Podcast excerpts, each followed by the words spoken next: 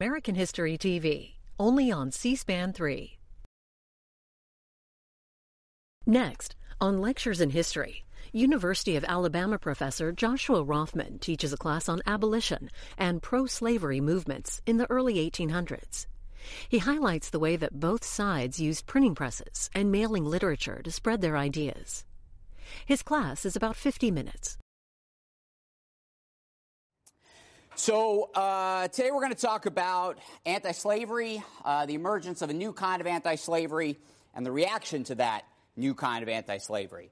Um, we sort of haven't looked at opposition to slavery in a while, but in the generation or two after the ratification of the Constitution, it was not unusual for both Northerners and Southerners to talk about the morality of slavery. Now, before the 1830s or so, there were relatively few white Americans who believed that enslaved people ought to be immediately freed, given citizenship rights. But there were many who felt that white people and black people would both be better off if slavery gradually ended and if the two races sort of pursued their destinies separately. And so in 1817, you start to see kind of the manifestation of this idea in a movement, right? That year, a group of prominent ministers and politicians, people who wanted to end slavery, separate the races, they founded an organization called the American Colonization Society. Now, their idea was to take free black people living in the United States and resettle them in West Africa. At the same time, the society would encourage slaveholders in the United States to emancipate their slaves, and those people would then also be sent to Africa, along with black missionaries who would bring Christianity to Africans. Now, this is a really popular idea in its early years colonization. It's particularly popular among white people, and it is so popular that in 1822, Congress actually appropriates money to help the society found a colony in Africa. Right? This becomes the American colony of Liberia. This would be the place where enslaved people from the United States would go. And there were supporters of this idea of colonization right up to the Civil War. But in practical terms, the movement never really gets very far. Um, for one thing, African Americans did not have a whole lot of interest in it. They do not want to leave their homes to go someplace that they had never been. Free black people in the North condemned colonization. What they are interested in is not leaving the United States. What they're interested in is ending slavery altogether. But another reason colonization fails as a movement is that there simply aren't that many slaveholders who were willing to emancipate their slaves. The more the cotton economy boomed, the more enslaved people were worth, the less interested slaveholders were in freeing them. And so, all told, even as this movement goes on, it remains popular. The numbers of people who actually go to Liberia are relatively small. But one thing that does stand out about colonization is that even though it's clear it's not really going to work, there were both white Northerners and white Southerners involved in the movement. And through the end of the 1820s or so, there was at least some openness to talking about the morality of slavery, the future of slavery in the South. This was particularly true in places like Maryland and Virginia, where slavery wasn't as deeply entrenched as it had been in earlier decades. And it was particularly true among evangelical Christians, right? We talked about the sort of second great awakening religious doctrine that, at least in theory, called for equality of all people before God. Many evangelical ministers, even in the South, early in the 19th century, were opposed to slavery. Now, I want to be clear most white Southerners did defend slavery. But they very rarely argued that slavery was an unambiguously good thing. And they almost never said it was perfect. Instead, the kind of defense of slavery that you might see from Southerners early in the 19th century was that they had inherited slavery. Right? It came down from generations before them. Sometimes they might argue that their economy made the continuation of slavery into a necessary evil. But most white people agreed that the system could use some internal reforms. There were many people who felt that in time some kind of alternative might be found to slavery altogether. In fact, early in 1832, in the aftermath of the Southampton uprising in Virginia, the state legislature in Virginia actually had an open debate about whether or not to put a gradual emancipation plan in place. Move the whole state toward a free labor economy instead. But whatever kind of openness you might have seen in the South in the 1810s, the 1820s, by the middle of the 1830s, even entertaining those kinds of ideas out loud was dangerous.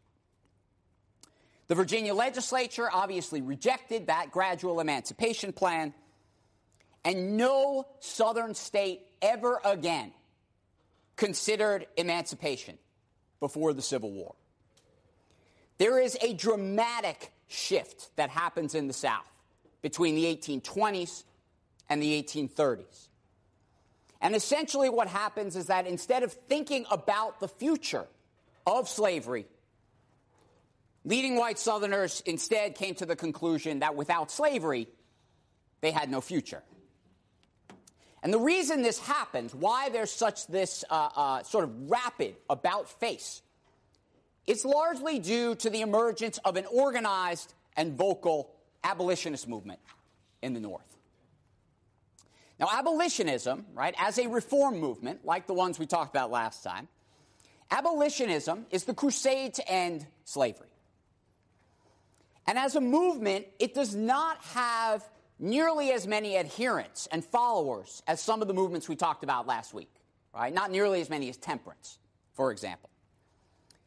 But abolitionism is the most significant reform movement from this era. It has the biggest impact on American history.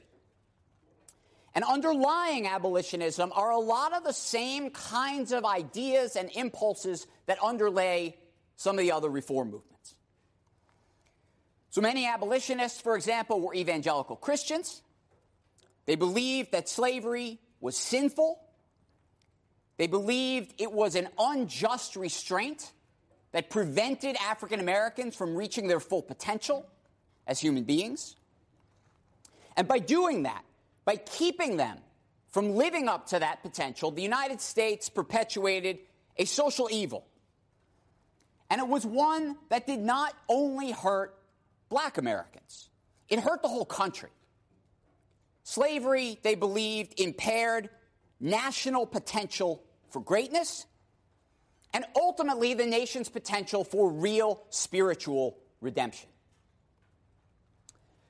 Now, Free black people, as you might imagine, in the North, had been fighting for an end to slavery ever since there was slavery. They'd been fighting for abolition for years, decades, before white Americans begin to respond. By 1830, there were already more than 50 black abolition societies. And as time went on, those abolition societies only became more forceful. They became more hostile to the uh, um, to ideas about gradual emancipation. Right? This had been sort of the characteristic move of anti-slavery since the age of the American Revolution. Right? Gradual emancipation. But instead, as the reform spirit starts to increase and gain momentum, right, its insistence on moral perfection black Americans began to demand more aggressively that slavery was a sin, that slavery was un American, that slavery had to end, and that they were entitled to their rights as citizens of the United States. So there's a rise of a more militant kind of abolitionism. And one sign of that uh, uh, sort of new phase of black abolition was the publication of a pamphlet by a black man named David Walker. Uh, David Walker was born free in North Carolina, and he eventually moves to Boston, where he runs a used clothing store. Right? It's mostly catering to black sailors. Right? They would come off the boat, they're wearing these nasty old clothes. All they want to do is get some, some clothes that are different and get rid of the ones they're wearing. Well, Walker not only ran a clothing store, he also gets involved in anti slavery societies, he gets involved with newspapers. And in 1829, he publishes The Appeal to the Colored Citizens of the World. Now, this document is a scathing indictment of slavery, of racism, and it was a warning to white Americans. A warning that slavery was a sin against God. It called on black Americans to mobilize for abolition. And it frankly called for enslaved people to rise up in rebellion if they were not given the freedom that they deserved. Now, this was a pretty alarming thing for slaveholders to hear. Right? This is a, a, a black man encouraging violent rebellion by enslaved people. And it became even more alarming when some of the sailors who patronized David Walker's store started sort of showing up in southern port cities with copies of this pamphlet. And as a consequence of that alarm, a price was put on David Walker's head by a number of southern states. He's found dead less than a year after the appeal was published. And I actually was looking at this last night. There's some modern scholarship that suggests he probably died of tuberculosis. But it's not surprising that many people believed for years afterward that David Walker had been murdered. But regardless of how he died, the militancy that he expressed, that didn't die. A year later, after his death in 1831, a white man, an evangelical Christian named William Lloyd Garrison, takes it upon himself to start spreading this new kind of aggressive abolitionism. And he gives it a permanent voice. He starts publishing a newspaper entitled The Liberator. And the Liberator's goal was pretty straightforward it demanded an immediate, unconditional end to slavery. The front page of the very first issue, Garrison's first editorial, made it perfectly clear where he stood. He wrote, I will be as harsh as truth and as uncompromising as justice. On this subject, meaning slavery, I do not wish to think, speak, or write with moderation. I'm earnest. I will not equivocate. I will not excuse. I will not retreat a single inch. And I will be heard.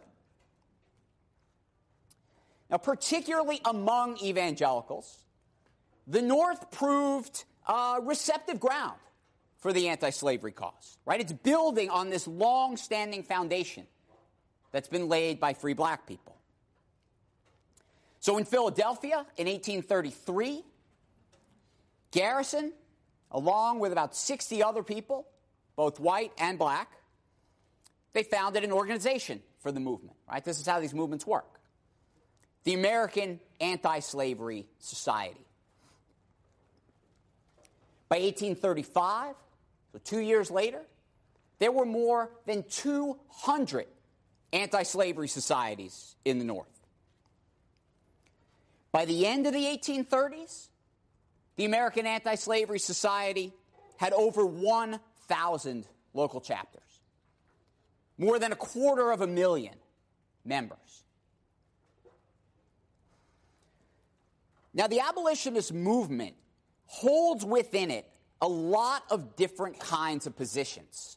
Right? Not all abolitionists hold the same positions on slavery. Not all of them have the same attitudes towards slaveholders. What the American anti slavery society is able to do, at least for a while, is it's able to bring together a wide range of people.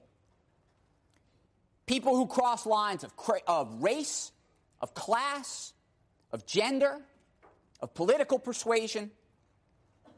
There's a broad framework, right? They all desire the end of slavery. But within that broad framework, different people had different visions, right? How do you go about pursuing that goal? So, for example, some people considered themselves abolitionists, but really what they still were dedicated to was the idea of colonization. Right? That's sort of the most conservative kind of abolition there was.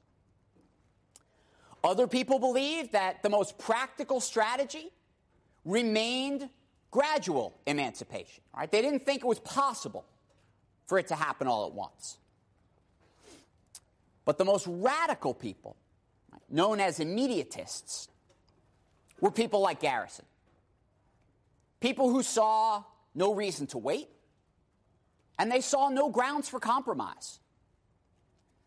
Garrison, in fact, only becomes more radical as time went on. He starts attacking not only slavery, he attacks the government that condoned slavery. And most famously, in the 1840s, he burned a copy of the Constitution, referring to it as a covenant with death and an agreement with hell, because it protected slavery. Now, when it comes to race, abolitionists also have a range of perspectives. There are some abolitionists, the most radical abolitionists, people like Garrison, again, they were racial egalitarians. Right? These were people who believed not only in freedom for black people, they also believed in equality, giving free black people full social and political rights. Most white abolitionists don't believe in that. Most white abolitionists believe in freedom, but they do not necessarily believe in equality.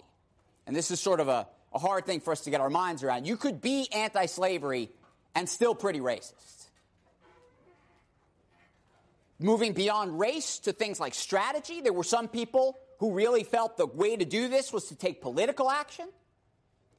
But there were other people who wanted to steer clear of politics altogether because they thought that getting involved with politics would sort of muddy up the morals of the movement. And so there's all these tensions within the movement, right? Tensions over goals, tensions over tactics, tensions over beliefs and ideology. There were arguments about the role of women in the movement. And ultimately, by the 1840s, the abolitionist movement splits it divides into a number of different factions. And so by the time you get to the Civil War, the term abolitionist, it doesn't really mean any one thing, right? There's not any single abolitionist movement. Instead, what that term really meant was kind of a broad, decentralized spectrum of individuals. But sticking to the 1830s, which is sort of where I'm going to spend most of our energy, right? That's when the movement is growing at its fastest, and it's when it's at its most unified and aggressive. And as the movement is growing, abolitionists are relying mostly on three big strategies for building the cause. One strategy was sending speakers out on the lecture circuit, and particularly compelling abolitionist speakers were dozens of formerly enslaved people. Men like Frederick Douglass and Henry Box Brown, women like Sojourner Truth and Harriet Tubman. Right? These are people who had direct experience with slavery. They knew personally, intimately, what its evils were and what that felt like and by telling what their lives under slavery had been like. They brought a kind of authenticity, a kind of moral energy to their lectures that people like Garrison couldn't possibly offer. Garrison only knew slavery from a distance, and he's white. He couldn't speak to slavery like Frederick Douglass could. A second weapon of the abolitionists, and arguably their most important, was literature. Abolitionists flood the streets and the mails with a massive outpouring of pamphlets, leaflets, newspapers, sermons, broadsides. In 1835 alone, abolitionists sent more than 1 million pieces of mail through the postal system. And what's in this abolitionist literature are calls for slaveholders to repent, to free their slaves. It's calling on non slaveholders to join the abolitionist movement. And the literature is filled with condemnations of slavery itself as immoral, as unjust.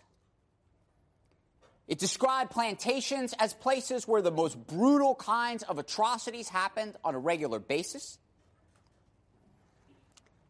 And it's a very careful kind of message, right? Abolitionists understood that Americans were coming to value things like the domestic sphere, family life, these things that were absolutely critical for individual happiness and for national stability.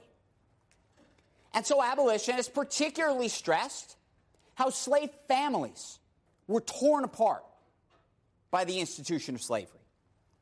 They stressed how enslaved women were subject to systemic rape and sexual abuse. These were kinds of angles that bore special resonance for middle class white women. These are people who are drawn to abolition. It's middle class white women who serve as one of the movement's really core strengths of support and manpower.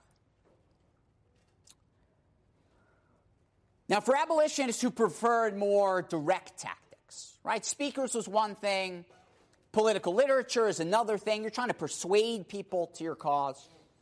For abolitionists who wanted something more direct, the movement's third major strategy was a turn to politics, political action. So some anti slavery activists sent petitions to Congress by the hundreds, the thousands, sometimes signed by as many as tens of thousands of people. So they show up in these giant rolls of paper in Washington. Still, other people took political action to the next level. They start calling for political parties that would be dedicated specifically to the goal of ending slavery. And the very first one of these is founded in 1839, and it was known as the Liberty Party. Now, when you add all this up, you have a movement of people who are very loud, they're very outspoken. They're very motivated. But there are not that many of them. Abolitionists, for all of its growth, right, it remains a, abolitionists remain a relatively small minority of the northern population.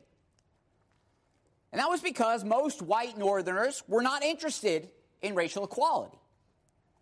They were not interested in setting enslaved people free. Most white Northerners instead felt like abolitionists were crazy people, religious fanatics, dangerous radicals, self righteous people, annoying people, people who were much more concerned about sort of the state of their own souls than they were about the stability of the nation. And the truth is, if we're being really honest, abolitionists were pretty out there for white people in the 1820s, 30s, 40s. But whatever we might want to call fanaticism that they brought to their cause, um, they do have one distinct advantage with hindsight, right? And that distinct advantage was they're right.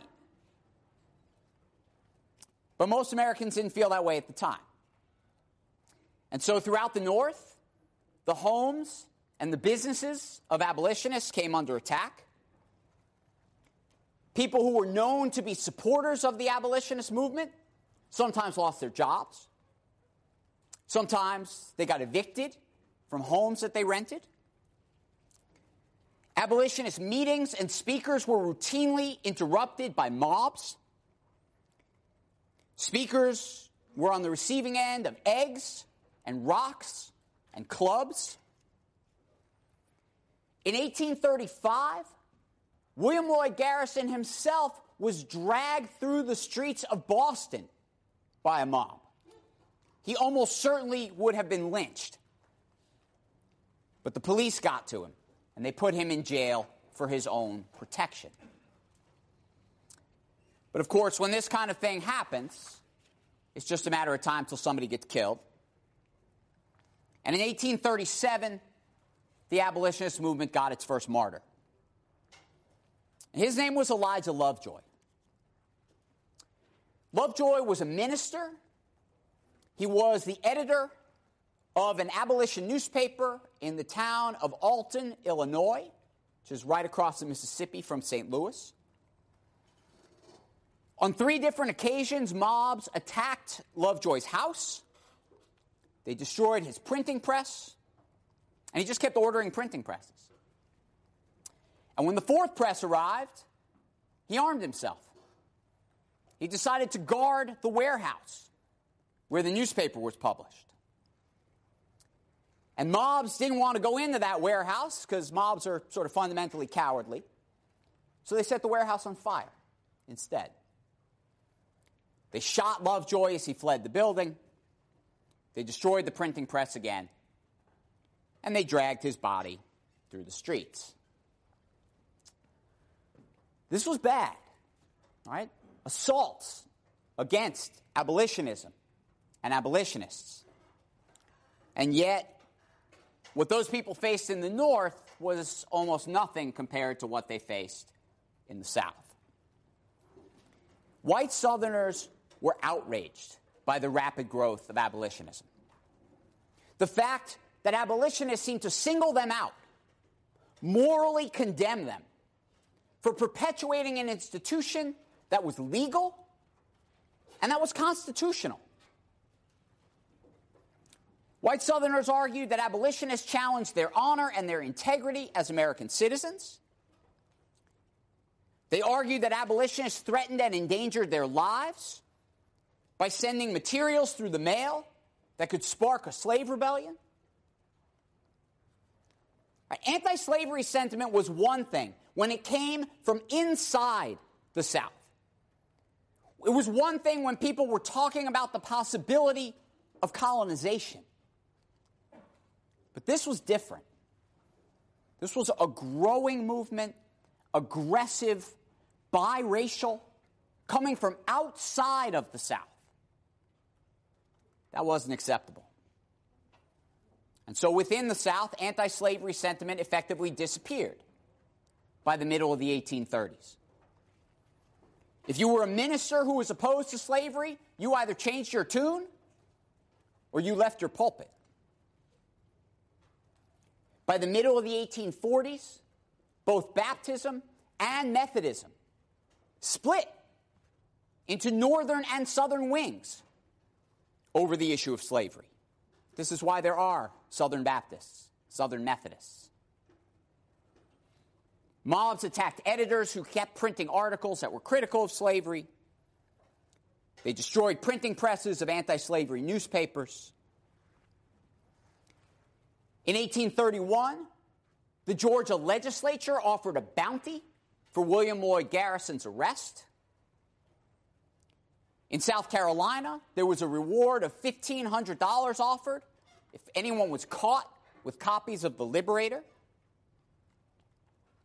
In Charleston, in July 1835, citizens simply raided the post office. They took all the abolitionist literature that had been sent to the South out of the post office, they piled it up in the street, and they set it on fire. By the 1840s, just being caught in possession of abolitionist literature could put you in pretty serious physical danger in most parts of the South. But Southern power in defense of slavery never really just stayed in the South, it went federal. And at the federal level, in 1836, Southern congressmen secured passage of what was known as the gag rule. And what the gag rule did was all of those abolitionist petitions that were coming into Congress, the gag rule provided that they would not be read. Never. They would not be entered on the floor of Congress.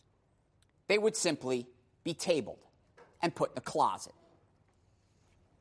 And the gag rule was passed in every subsequent session of Congress until 1845. Andrew Jackson, the president himself, and of course, himself a slaveholder, he urged Congress simply to ban anti slavery literature from the mail altogether. Now, there was some irony in all this. Um, the severity of the reaction against abolitionism, it does sort of backfire because it only made the movement stronger. There were a lot of white Northerners who were not particularly sympathetic to enslaved people. They were not sympathetic to the cause of ending slavery. But they were appalled at the kind of mob violence that abolitionists encountered. Things like the gag rule, the murder of Elijah Lovejoy, the burning of abolitionist literature. All of those things suggested that when it came to anti slavery, freedom of speech apparently did not mean anything. And this was a standard critique that abolitionists offered of slaveholders. They said, You watch. You come after these people, you criticize them, you try to take out their power, they will be ruthless. They will take you down with whatever means they need to. They'll do anything to keep slavery in place. And as time went on, more and more white Northerners start looking around and say, you know, on that point at least, abolitionists are on to something. But the rise of abolitionism doesn't just lead white Southerners to sort of crack down on anti slavery sentiment. It does that, but it does more. Abolitionism also helps produce a larger rethinking within the South of what it meant to be the South. What is the place's regional identity? It leads white Southerners to start rethinking the South's position in the nation. Now, it was true that abolitionists only constituted a small minority of the Northern population. But white Southerners lived in an era when the tide was clearly turning against slavery all over the Western world. Remember where we're at. Slavery was effectively a non issue in the North. The French had abolished slavery in the 1790s. The British abolished slavery in the 1830s. There were a number of countries in South America, a number of colonies in the West Indies that also start instituting gradual emancipation plans. White Southerners begin to look around them and they increasingly see themselves surrounded by enemies. And that was true even of some of their own countrymen, who, in their eyes, wanted to pervert the Constitution, twist it to their own advantage, and destroy the South. And so Southerners felt like they had to defend themselves. Right? Just arguing that slavery was a necessary evil. That practically seemed like an apology. I wasn't going to cut it anymore. So, starting in the 1830s, Southern intellectuals devote an enormous amount of energy to developing a new defense of slavery. And the way the new argument had it slavery wasn't just something that was sort of constitutionally defensible. Right? It's not just something that you could justify. In reality, the new argument argued that slavery made the South a better society than the North. Slavery, as the new argument went, was a good thing. And John Calhoun put it most famously in 1837 slavery was a good, a positive good. Now, not everything about this defense was new. Right? Here and there, white Southerners had sometimes extolled the supposed virtues of slavery before the 1830s. But never had such a systematic defense of slavery appeared on such a large scale, consumed by so many people. And ironically, the same cheap printing technology that enabled abolitionists to spread their message also enabled pro slavery Southerners to blanket the South with their own books, their own newspapers, and sermons, and pamphlets, and leaflets. What you had effectively was the emergence of a propaganda war, and it lasts for more than 30 years. Now, the first major text in the pro slavery argument, the new pro slavery argument, was written by Thomas Dew. Here is Thomas Dew. There he is. Thomas Dew was a professor at the College of William and Mary in Virginia. And in 1832, he publishes a commentary on that slavery debate that they were having in the Virginia legislature. And he comes out in complete opposition to the idea of abolition in the state. Instead, he made the case for slavery's benefits. And what he does basically is he lays the foundation for the pro slavery argument that would develop and expand over the next three decades. So, from the purely practical perspective, Thomas Dew argued that slaveholders had millions of dollars invested in enslaved people, and the rights of private property had to be respected in America. But Dew went beyond the practical. He found historical grounding for slavery, philosophical grounding for slavery. He argued that the great ancient civilizations all thrived with slavery. He pointed to texts from ancient Greeks that talked about natural inequalities between people. He looked to the Bible. He argued that both the Old Testament and the New Testament sanctioned slavery as part of God's will. All told, Thomas Dew concluded that Africans were well suited for slavery that slavery made for a good society, and that the South was a legitimate heir to both classical tradition and Judeo Christian tradition. And so many people built on these kinds of arguments that by the 1850s, you could just get them in big fat reference books. Right? You need an argument for slavery? Eh, just pull one off the shelf and you could find one. Now, it's, it's impossible and really not worth our time to try to capture all of the nuances of the pro slavery argument. But generally, authors focused on three major areas they focused on religion, they focused on history, and they focused on what we might call sociology, right? What made a good society. So when it came to religion, to start, as anti slavery evangelicals, as they either got stifled or left the South, the ministers who remained play central roles in supporting slavery. After 1830, roughly half of all pro slavery literature was written by ministers. And that made perfect sense. Christianity had become central to American society.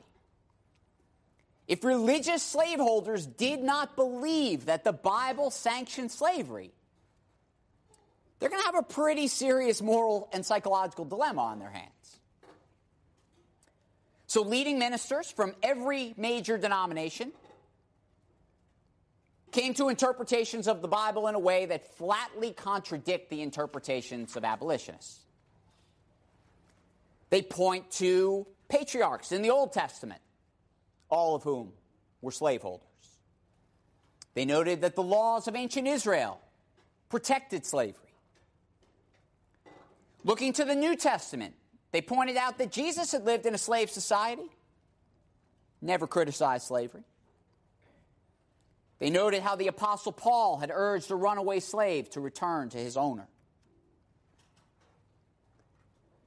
Southern clergy even found a scriptural origin for the enslavement of black people in particular. And here they looked to the book of Genesis.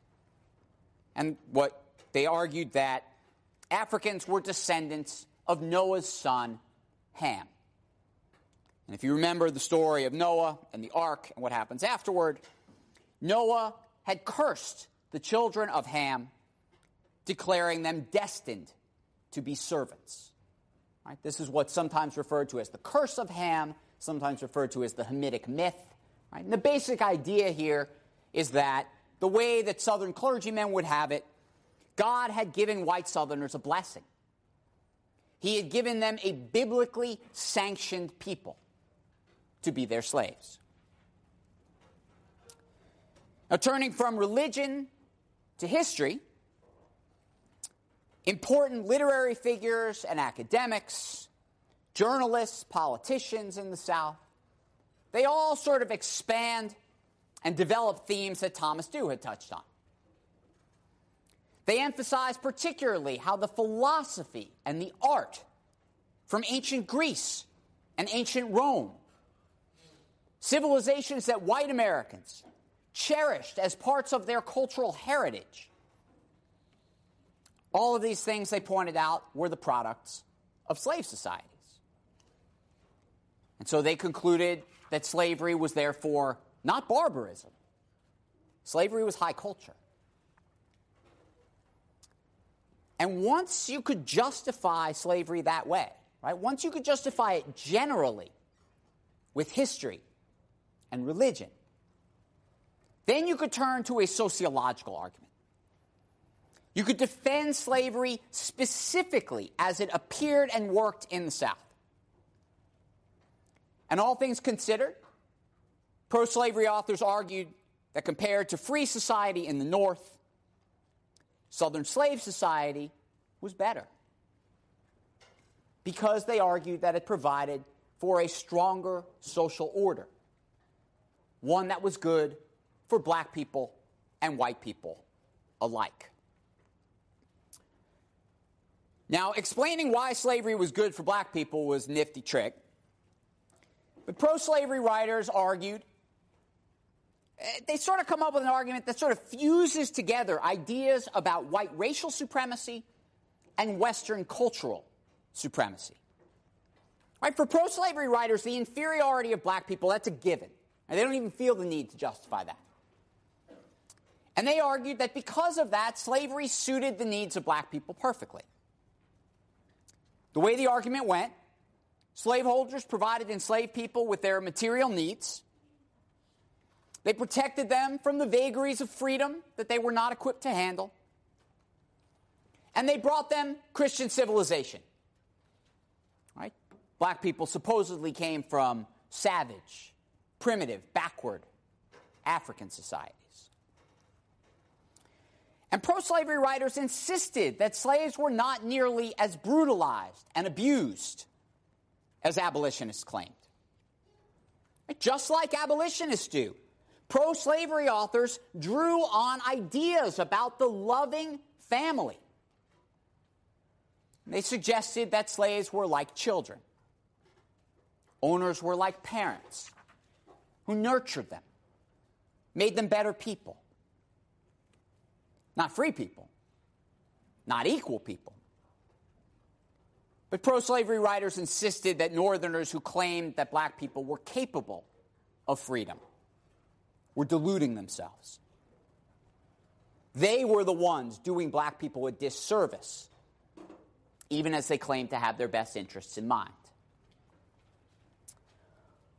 But of course, slavery was not all for the benefit of enslaved people, it benefited white people, whether they owned slaves or not.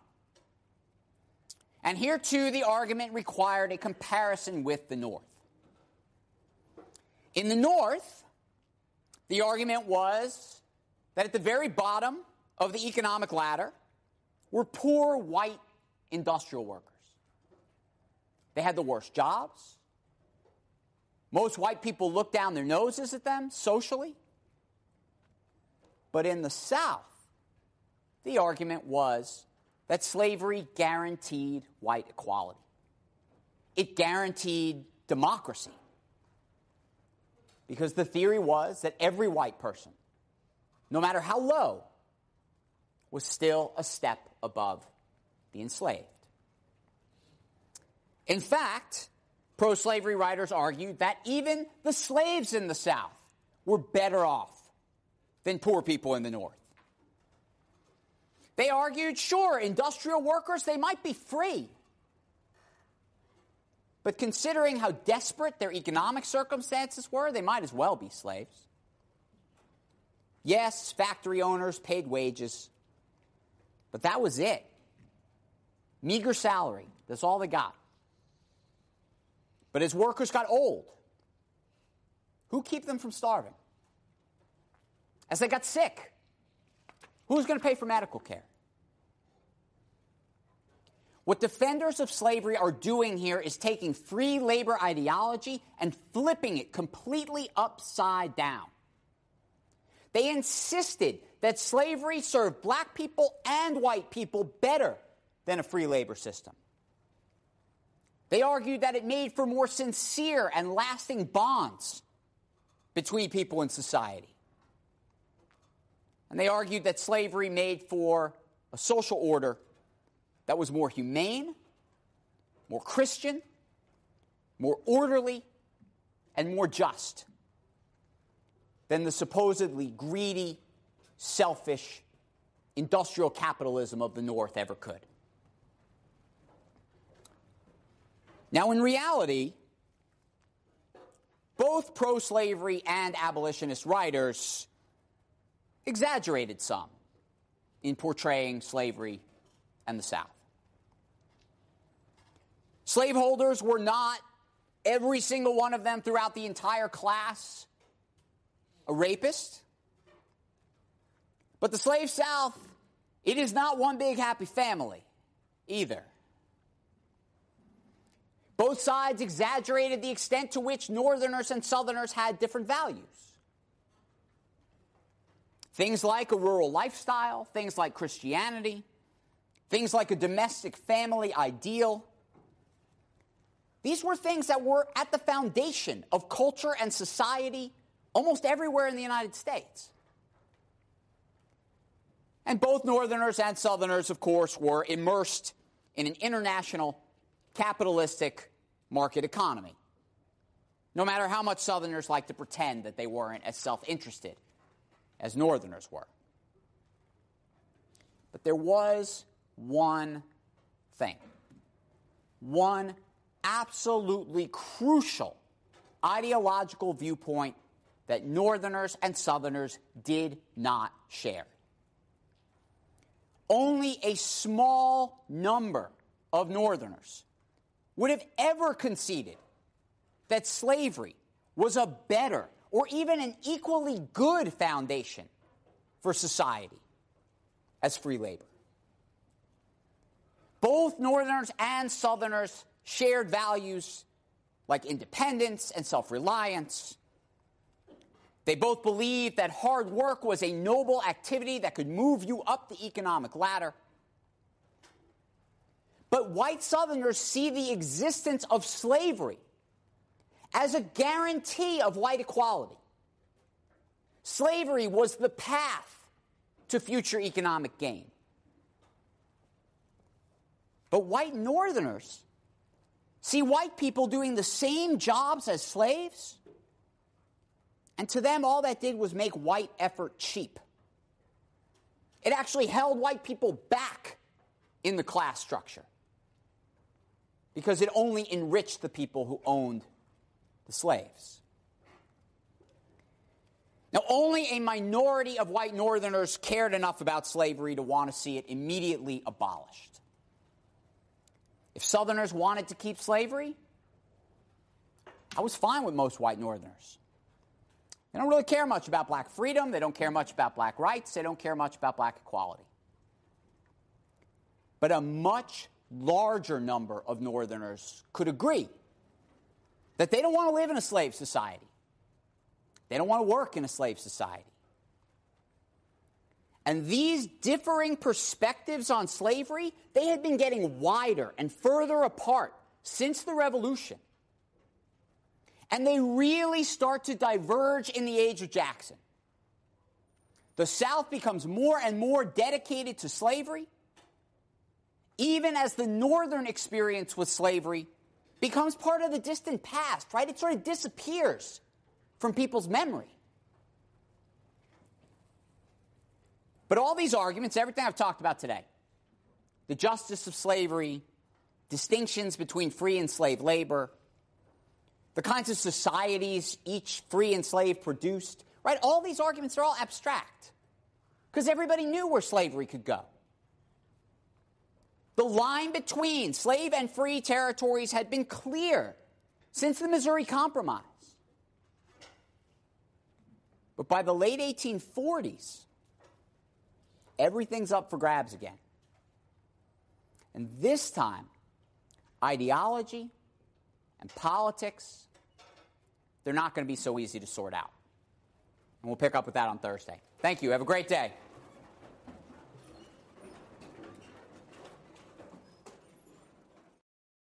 You can watch Lectures in History every weekend on American History TV.